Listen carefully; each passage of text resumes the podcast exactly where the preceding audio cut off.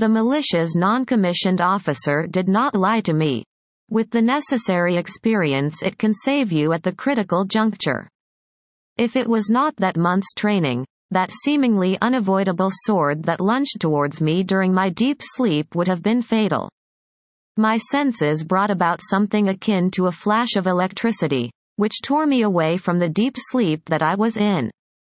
What greeted me during the moment when I opened my eyes, is the reflection of a sharp long sword which seemed to pierce my heart with a freezing chill. It really makes my heart tremble.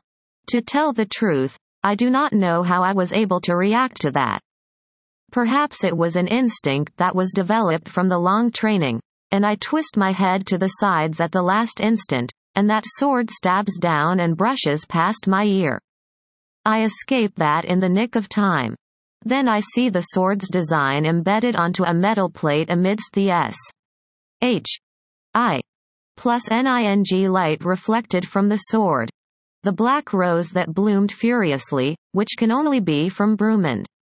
I pause for a while before recognizing it. Madara's undead troops. It is as if a bucket of water was thrown onto me, and I completely sober up. F. U. C. King H. E. L L why are these D A M N S H I plus TB A S T A R DS appearing here? I clearly remember I am taking my leave at the countryside Buche.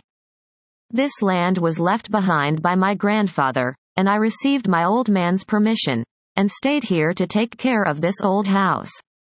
My mother was a Kadireg, and it is probably the only bloodline within my body that is close to N. O. Ability. On the other hand, my father was a traditional middle-aged ordinary miller, and he did not resemble my grandfather who partook. I. P. Aided in the famous November's War and received the candlelight emblem. And I, am simply an ordinary youth who can be found anywhere within the kingdom. My biggest dream is to join the army or go out to adventure, and bring back great wealth. Then perhaps at the end of things, I will find a beautiful wife to spend my life with, a perfect life indeed. But I am digressing. Right beside my bed is a fearful undead trying to kill me, and it made my heart pulse with dread. Fortunately the things that my instructor taught me back in the days still remained in my mind, and are not forgotten because of my panicked thoughts. I recall in an instant that my sword is placed beside my bed, but that skeleton will surely not let me have the chance to take it. I realize now that this is a terrible habit, I must